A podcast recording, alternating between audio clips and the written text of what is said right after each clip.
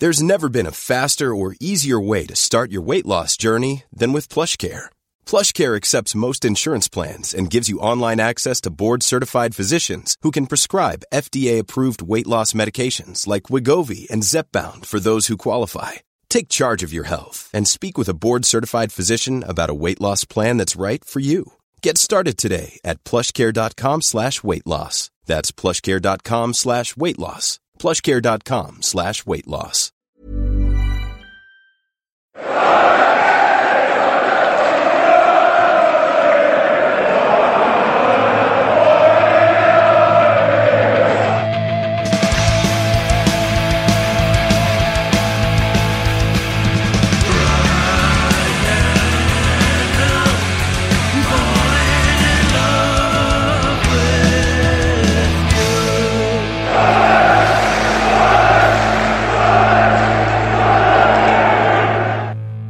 Part two of the Terry Butcher podcast commences just after Sunderland had been beaten 3 1 at Notts County and narrowly avoided being relegated to the third tier.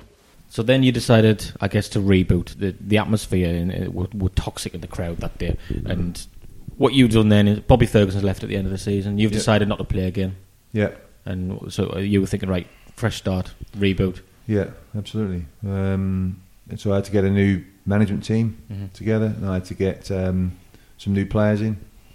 But in the meantime, that summer, I, I went to about six players, and I just said, "Look, um, you know, the way things are over the summer, I think in the, my plans, you're not in my plans, and I think that it would be best for you to to move on." Can you remember who those players were? Well, Gordon Armstrong was one, Gary Owers. Um, I think they're the two names that people remember. Yeah. in particular, yeah.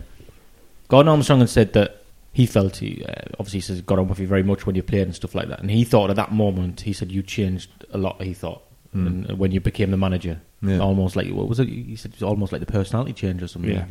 Like you said, you're completely different um, Yeah. sort of approach. Yeah, because because um, it's very easy when you're in the dressing room and, and you know you, you're having the laugh and the joke and you're going out as a, as a unit and all that sort of thing.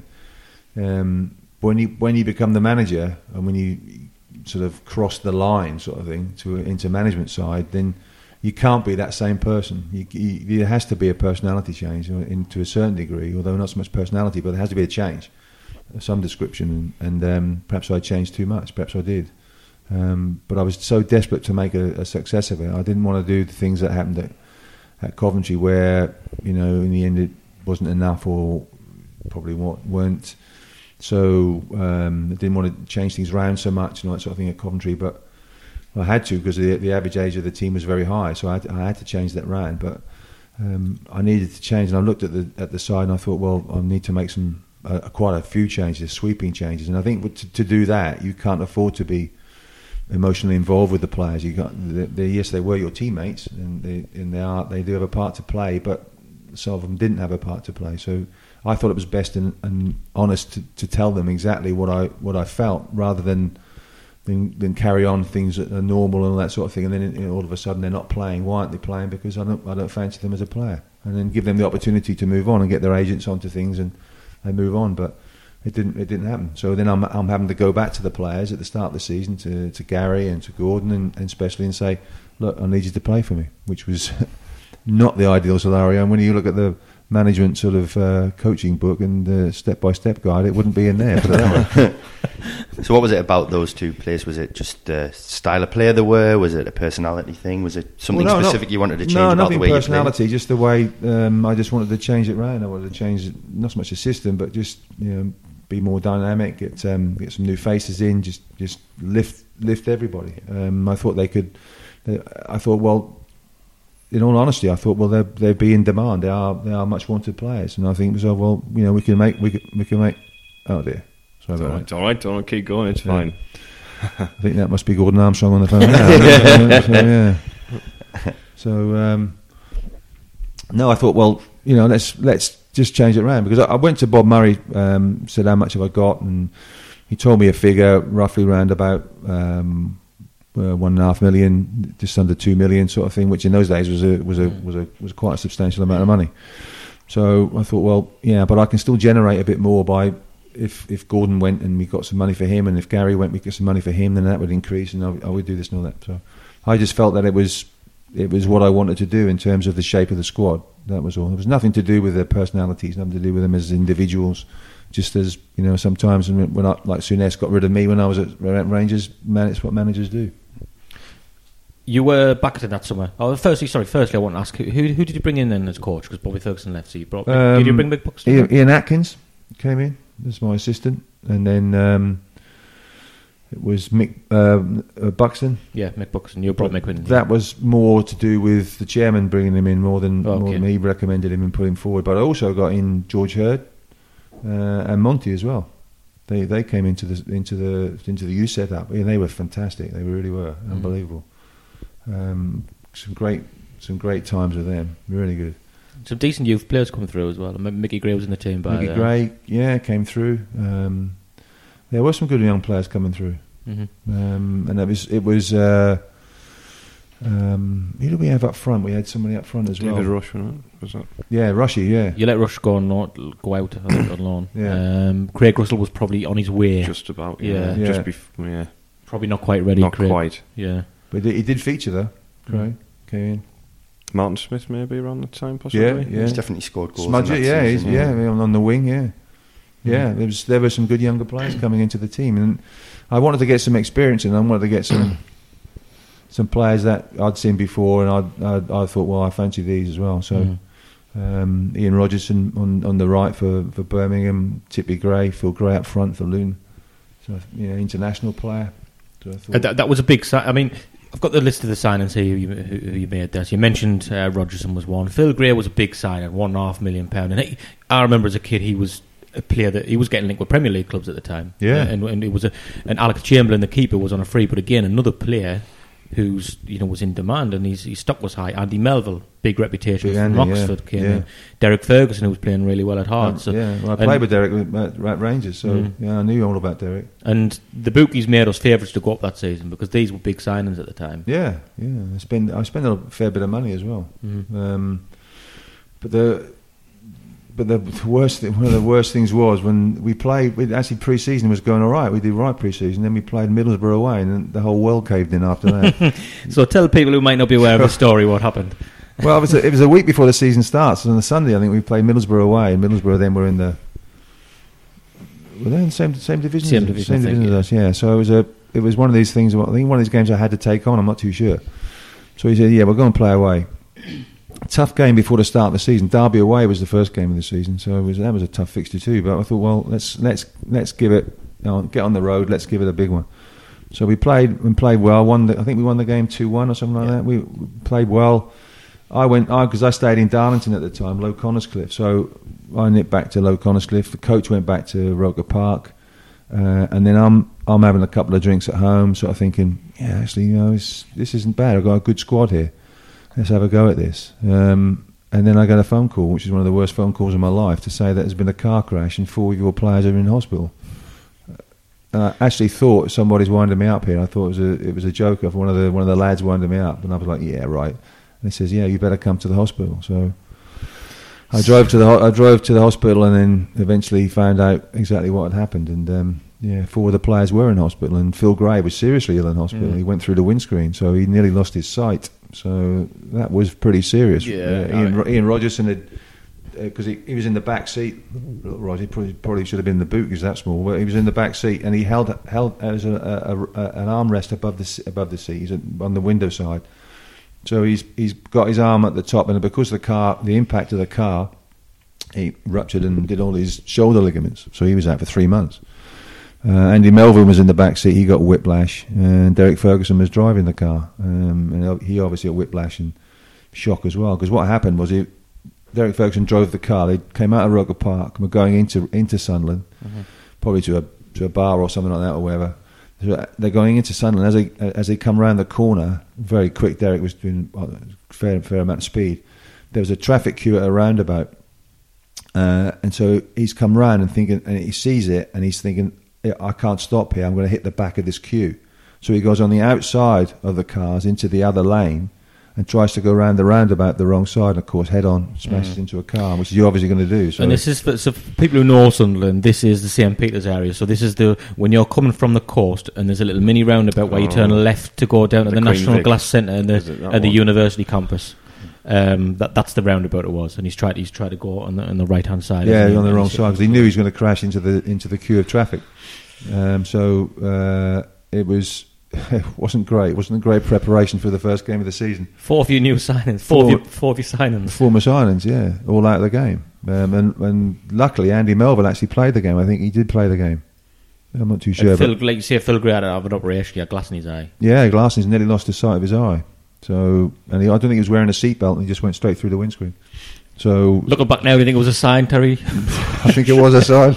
I didn't need many more signs like that, that's for sure. But oh, it was it was dreadful, and um, I think that that affected the whole club really considerably because how you know four players like that because they could so easily have died, and particularly the, the the car that Derek hit as well could easily have killed someone. So you look at that and you say, "Wow, that was um, not not good preparation." And we obviously then had to change it round and make all the changes for the for the derby game, and it wasn't obviously the team that I wanted to play, and we lost the game five 0 So you know, not the best of starts. Mm. Speaking of that pre-season, um, we played Rangers at home in a Yeah. in a friendly testimonial for Gary Bennett. Yeah.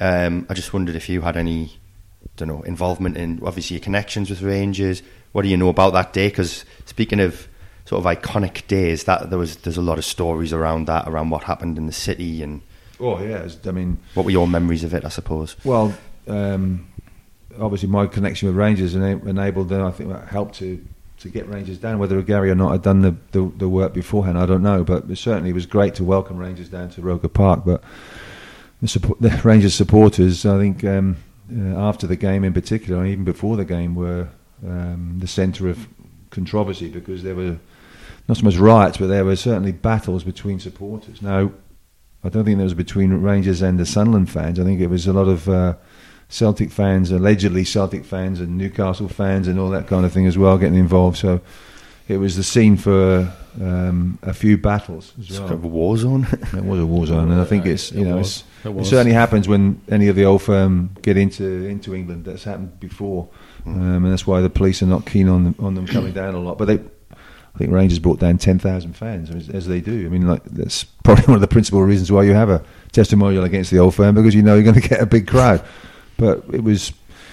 The game itself was a good game. I think we lost. I think we might have lost the game two one, but we it was played three. Ma- Mark Hateley got a couple, didn't Three he? one was it? Yeah. Yeah, but it actually played pretty well, and I knew that. I knew, uh, looking at the team that, that I had, I was, I was quite pleased with the team, the performance, and I'm quite pleased with the way that we handled Rangers. And okay, Rangers, you know, were were, were strong in Europe as well. At They that had a great side at Yeah. the time, didn't they? I mean, So- Hateley and McCoist and all these people. I mean, they had a, a, top class side. So. In the end, it was yeah okay. We lost the game, but I was I was play. I thought we're making progress here. It's, it's, it's, it augurs well for the for the start of the season. yeah. Well, perhaps I should have taken given them driving lessons or. I'm not too sure. So you, you mentioned there we we uh, actually just on that. There's another myth. Do you want to? I don't know if you want to Oh, dis- go on. if you want to dispel this one. Well, it might not be a myth. You might say it's true, but again, this is terrorist talk and pub talk. Yeah. And people said because of your Rangers connections that you didn't um, you, you didn't select some players because they were Catholics or ex-Celtic players. Is that true? Oh, no, no, a complete load of rubbish. That is. I've never, I actually, I- actually never heard that one. well, gi- given you've managed Hibs since, Yeah. I mean, it did seem a little. We did all think this seems a bit. No, I, Far-fetched. I don't think I'd ever.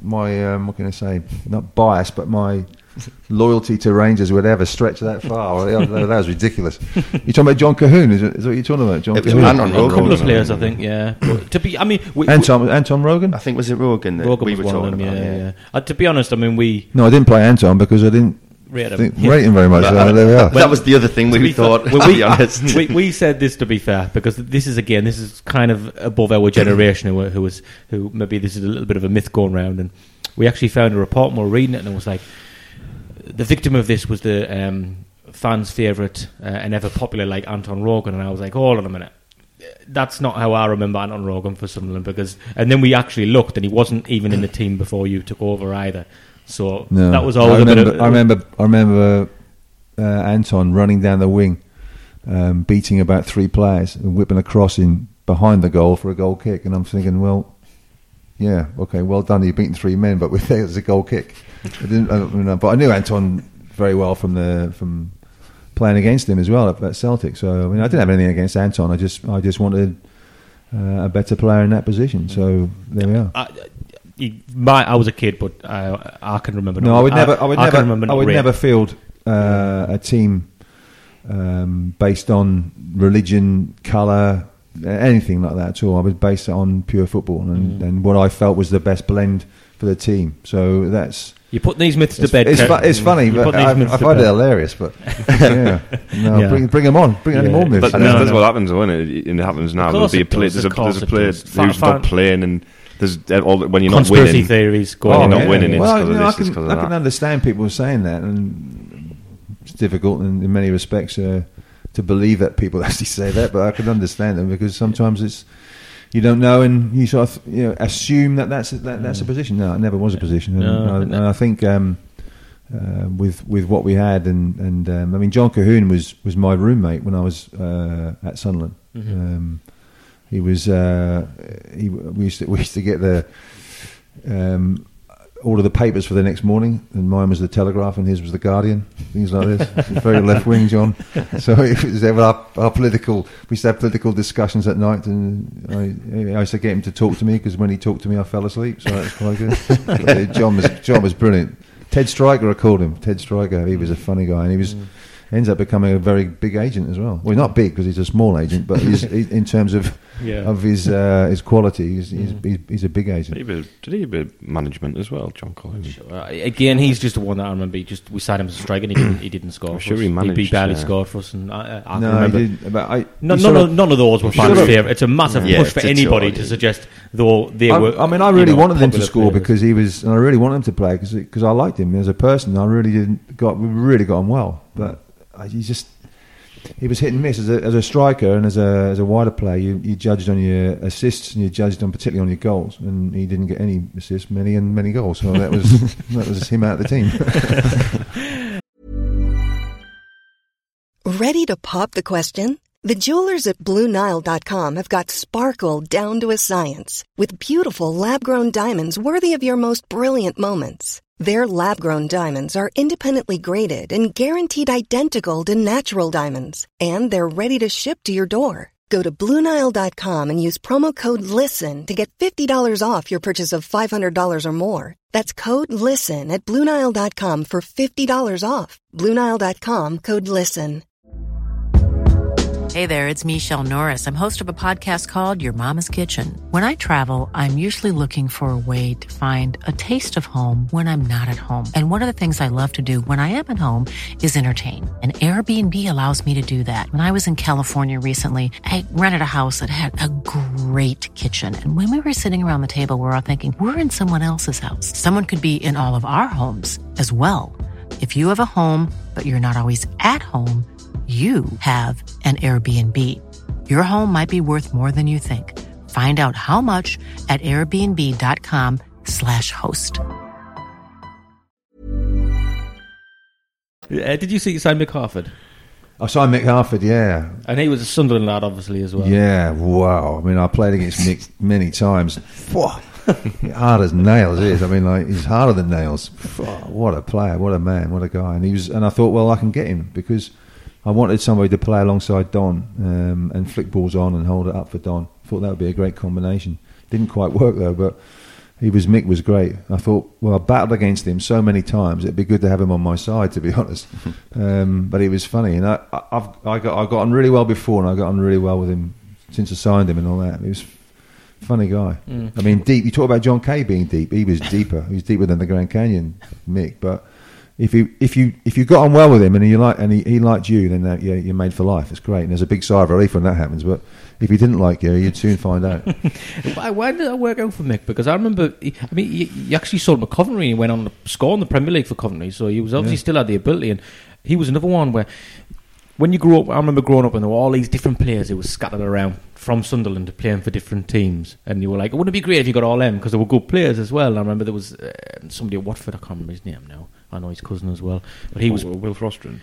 Will Froston was older. Yeah, a bit older, He went to school with my dad. yeah, he went to school with my yeah. dad. So Will 80s, wasn't he? yeah. Um, Um, oh, I can't remember his name now. It's a research for you, isn't it? Yeah. I'm gonna, I'll think of it and I'll just drop in his name in the conversation. But Clive Mendonca was another one Yeah. who was off doing other things, and Mick Harford was one of those players. And then when he signed, everybody said, "Oh, well, he's finally playing for Sunderland. He's a Sunderland lad, Sunderland fan," and it just didn't quite work for him, did it? No, it didn't quite work. I mean, we uh, yeah, we had a transitional sort of team in many respects, still learning and working together. I remember that. I remember that season we played against Aston Villa in the the League Cup at home. Yes. Uh, Ron Ron Atkinson played. Yeah. uh, was a manager, not played. Was a was, was a manager. And we, I think we, we smashed them one five or something like that. 4-1. One It was four, 4-1. We one battered them, didn't Is that we? Battered them one Mark four. Bosnich, was it? Yeah. We, Mark- had, we, I mean, people think that you lost four one, you absolutely stuffed. We, we absolutely murdered them. Yeah. I mean, Ron Atkinson came after the game. He just said the better team lost. He says, "I can't believe this." he says, "You should be in my position then." Because he sounds almost disappointed. yeah, it's all right. Football lost today. He's a bit cocky, Ron, when he used to come into the dressing rooms and he'd won, that's, that's for sure. But I've just, I couldn't believe the game. When you analyse the game, it was wow. We played really well, created a lot of chances, and just didn't take the chances. Mm-hmm. Yeah, it's a game we spoke about many times, isn't it? Mark Bosnich and even Ron, Ron Atkinson said at the end of the game, um, "Well, we've just been absolutely hammered and one four one there." Um, I remember that. Any any other games that stand out to you as, as a manager? Not many because we didn't win many. Um, no, I, but I, I enjoyed it. I mean, I, I enjoyed the thrill of um picking the teams and, and training them and, and getting them ready for games and things like this. And there was still the talk about the new ground and all this kind of thing as well. And you sort of look at that and the the the, the worst thing that happened was um, obviously Bob Murray gave me a lot of money to spend, so I I had the, the chance to, to get in people like Phil Gray and Mick and Andy Melville and all this sort of thing. But then I had to get the money back. I had to get money back, and that was that was the worst thing that could have happened because now I'm looking because in those days there was no transfer window, so you could sell players uh, at any time. So I had to try and get players uh, out uh, rather than bring players in to try and you know push on for promotion. So um, that was the beginning of the end then when that happened because trying to you know move the players on and all this kind of things was very difficult. Before that, I mean, that Aston Villa game kind of was the beginning of the end, but we knocked Leeds out the League Cup Yeah, that year, yeah. and that was a good Leeds team, and we won two one at Roker Park, and we won two one at Elland. Road yeah, as I remember that. Yeah. Phil Gray and Don Goodman. Yeah, yeah. And I, I really did think then that well we could we could do this because to beat that Leeds team as well, in particular, was very strong at home. Okay, fine, but to go away because I still had memories of going to Huddersfield and and, and getting knocked out. But to be to go there and win that, so I remember coming back the next, um, that night. Uh, and really on a high. I mean, on a, such a high. And the next day, I think we went out for lunch and took the players out. Um, and you know, I thought it was here we go. It's really good. Went on a bit of an unbeaten run after that. So we beat Leeds, and then we uh, a couple of draws, beat Peterborough at home, beat Leeds in the return leg, uh, and then we again beat Birmingham. Then we were stuffed at Middlesbrough um, for one, but then you won three games in a row again after that. So Luton, West Brom, and these are home wins. Then the Aston Villa game comes where we played really well. So at this point, I mean, we've got up to 11th after beating West Brom in mid October. Um, then we lose to Villa. Then I think this is where it all got. There's four defeats in a row, and that's where the end comes for Mm. you. Uh, Bristol City at home, uh, not away, two 0 Bristol uh, Stoke City away one 0 Oh yeah, that was a dreadful game. That was yeah. Portsmouth at home two one, um, Tranmere away four one, and then Yeah. Southend at home two 0 and that's that. Yeah, and I, I tell you, who played for Southend was uh, Collymore, wasn't it? Was Collymore. Yeah, he played because I remember playing against him. Um, I think he was at was he not at Portsmouth when we won four one? Oh, I can't remember. No, it was at Southend, and then he went to Forest. yeah. No, no, I think yeah, we we played Southend. We played Southend away, uh, and we'd won one 0 um, and he was very quiet that day, Stan Collymore. Because I thought, well, you know, this guy can really play, and he's quite tough as well. And um, and then he but he turned it on. I think at Roker, and he, he stuffed us. The season before that, they won four two, and he, he he turned up, he tore us to pieces, didn't he? And then this Yeah. season, I think he might have gone to Forest by then because Yeah. Forest signed Mm. him, and Forest got promoted that season. Yeah, but Um, I me- yeah, I mem- yeah, I remember that Southend result, and um, we should have won the game in terms of everybody expected us to win the game, and we should have won the game, but what we didn't didn't didn't play particularly well, and, and that was the was that my last game. The Southend, Yeah, I think it so. was, Yeah, yeah. See, I've, I, I don't remember it- much about the season because um, things didn't work out. But But, we, we, we, we actually, when you analyse be- it, that's not too bad. Yeah, I mean, well, yeah. I mean, Before that- and before it's that four point, five to you- lose four or five games. It, you know, on, on, in They were, they were 11th, and then they lost Yeah. four games in a row. Which, like, you expect that now in this day and age, don't you? A manager loses four games and suddenly they're That's under it, pressure. yeah. But back then, when you look at it, actually,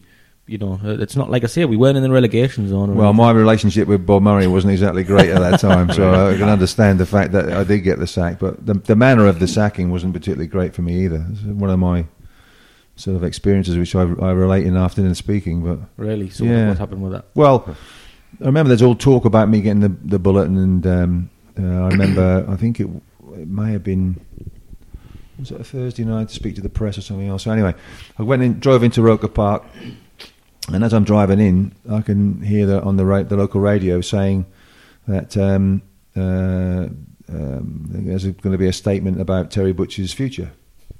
Not from me, of course, but from the from the club. And you've not heard anything before? Not this? heard anything at all. No. So uh, no one had spoken to me. No one had contacted me. So I drive drive drive into the ground, and as I get into the into the into the ground, um, all the press all the press there's quite a fair press contingent there. So they're outside, and the cameras and the radio and all that sort of thing, and microphones, and they just said, you know, what, can you talk about you know your position because your position you know looks like you're going to get the sack and all that sort of thing. I says, oh, does it? I says, as far as I'm concerned, I'm still the manager of Sunderland Football Club. So and they're all you know, and they're outside. And I thought, well, they're outside, and they're going to be outside all the time. So I, I said, I said, right, okay, look, just you know, like come inside. Just come in. So they came inside up. the up remember, remember old Roker Park up the stairs. My office was on the right side. So um, they're there, um, and they're they're talking about me being. And so um, I goes into my office, and Moira, my beloved secretary, um, she's crying.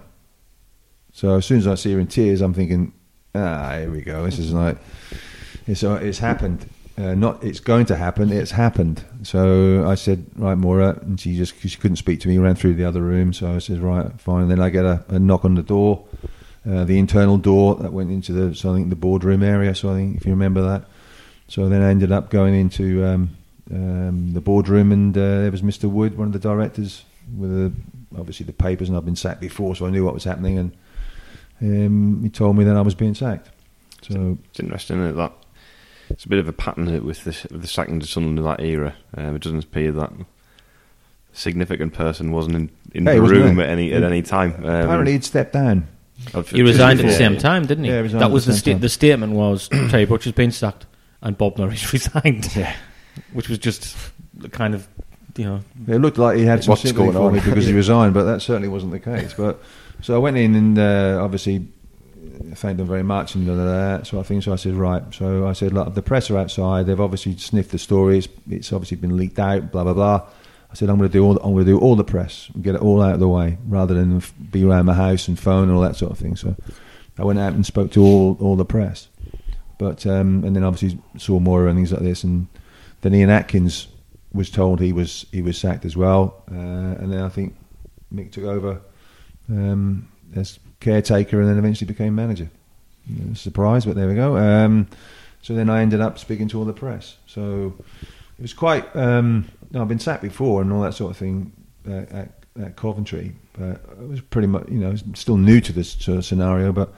I've never been sacked on the radio before. It was quite interesting. Um, but it's amazing how, how you still. But this, this, that's what happens. And stories get out and things like that. So we settled um, our differences and That's quite fitting because Sunderland was such a laughing stock at the time in many ways, weren't they? With the handling of the things, I mean. Well, Well, it- because Malcolm Crosby got sacked because of a pools panel result, didn't Yeah. he? And then, Yeah. and then, he, and, and Yeah, then that's right, yeah. and then I he mean, said, that is laughable. and then, and then he, Yeah. sa- he sacked you and resigned.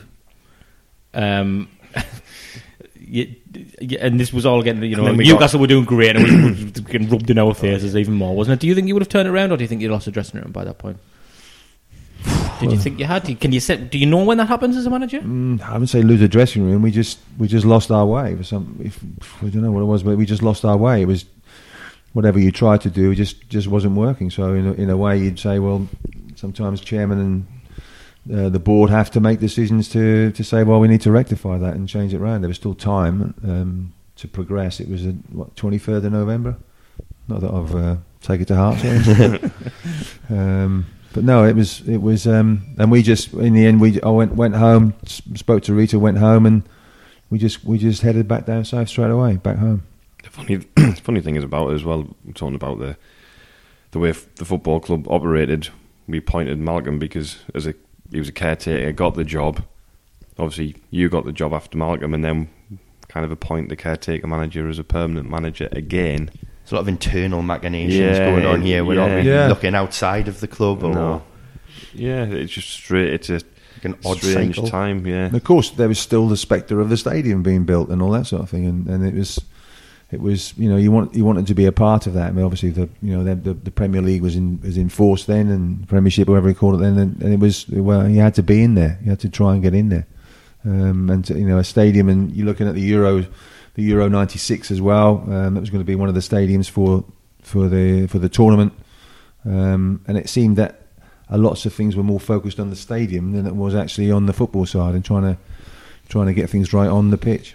So, but there we are. I mean, um, yeah, things happen like that. And but I, I was, I just felt, I, I felt honoured to be the to be the manager of Sunderland Football Club. And I, I always remember there was when I when we played, there was a little cafe around the corner from Roker Park, a lovely little quaint cafe with all the, the little lace doilies on the tables and the sweet teapots and all that sort of thing. It was, you know, all the locals used to go in there. And I, I took the players around there one day. And I, I remember the owner of the of the of the shop actually wrote me a lovely letter just saying thanks very much, you know, when I got the sack and all that sort of thing for, for bringing the lads in and it made our day and all that sort of thing. It was lovely. But I remember that lovely little quaint tea shop around the corner. Funny little things stick in your mind, don't they, about Sunderland? But that was one of the one of the highlights. Just going around for a nice tea cake and a cup of tea. It was really out of China, lovely little China. China didn't match the cup didn't match the saucer of the China, but they were you know they, they, they were part of a set one day, I think. Nice in the summer though, the seafront, isn't it? yeah, it's all right. The fish and chips are quite nice. Yeah, no, but I, I did enjoy it, and I thought, I thought that um, you know, having moved the family up to, to Darlington as well, we love the area, made some really good friends. Are Still friends with the with the people now, and I've always I've always got on well with the Sunderland fans, and I always remember. Um, there's one thing in common is that we hate Newcastle, so uh, that will stay with me forever. It'll always serve you well. yeah. Do you do you get the chance to go back up much or not?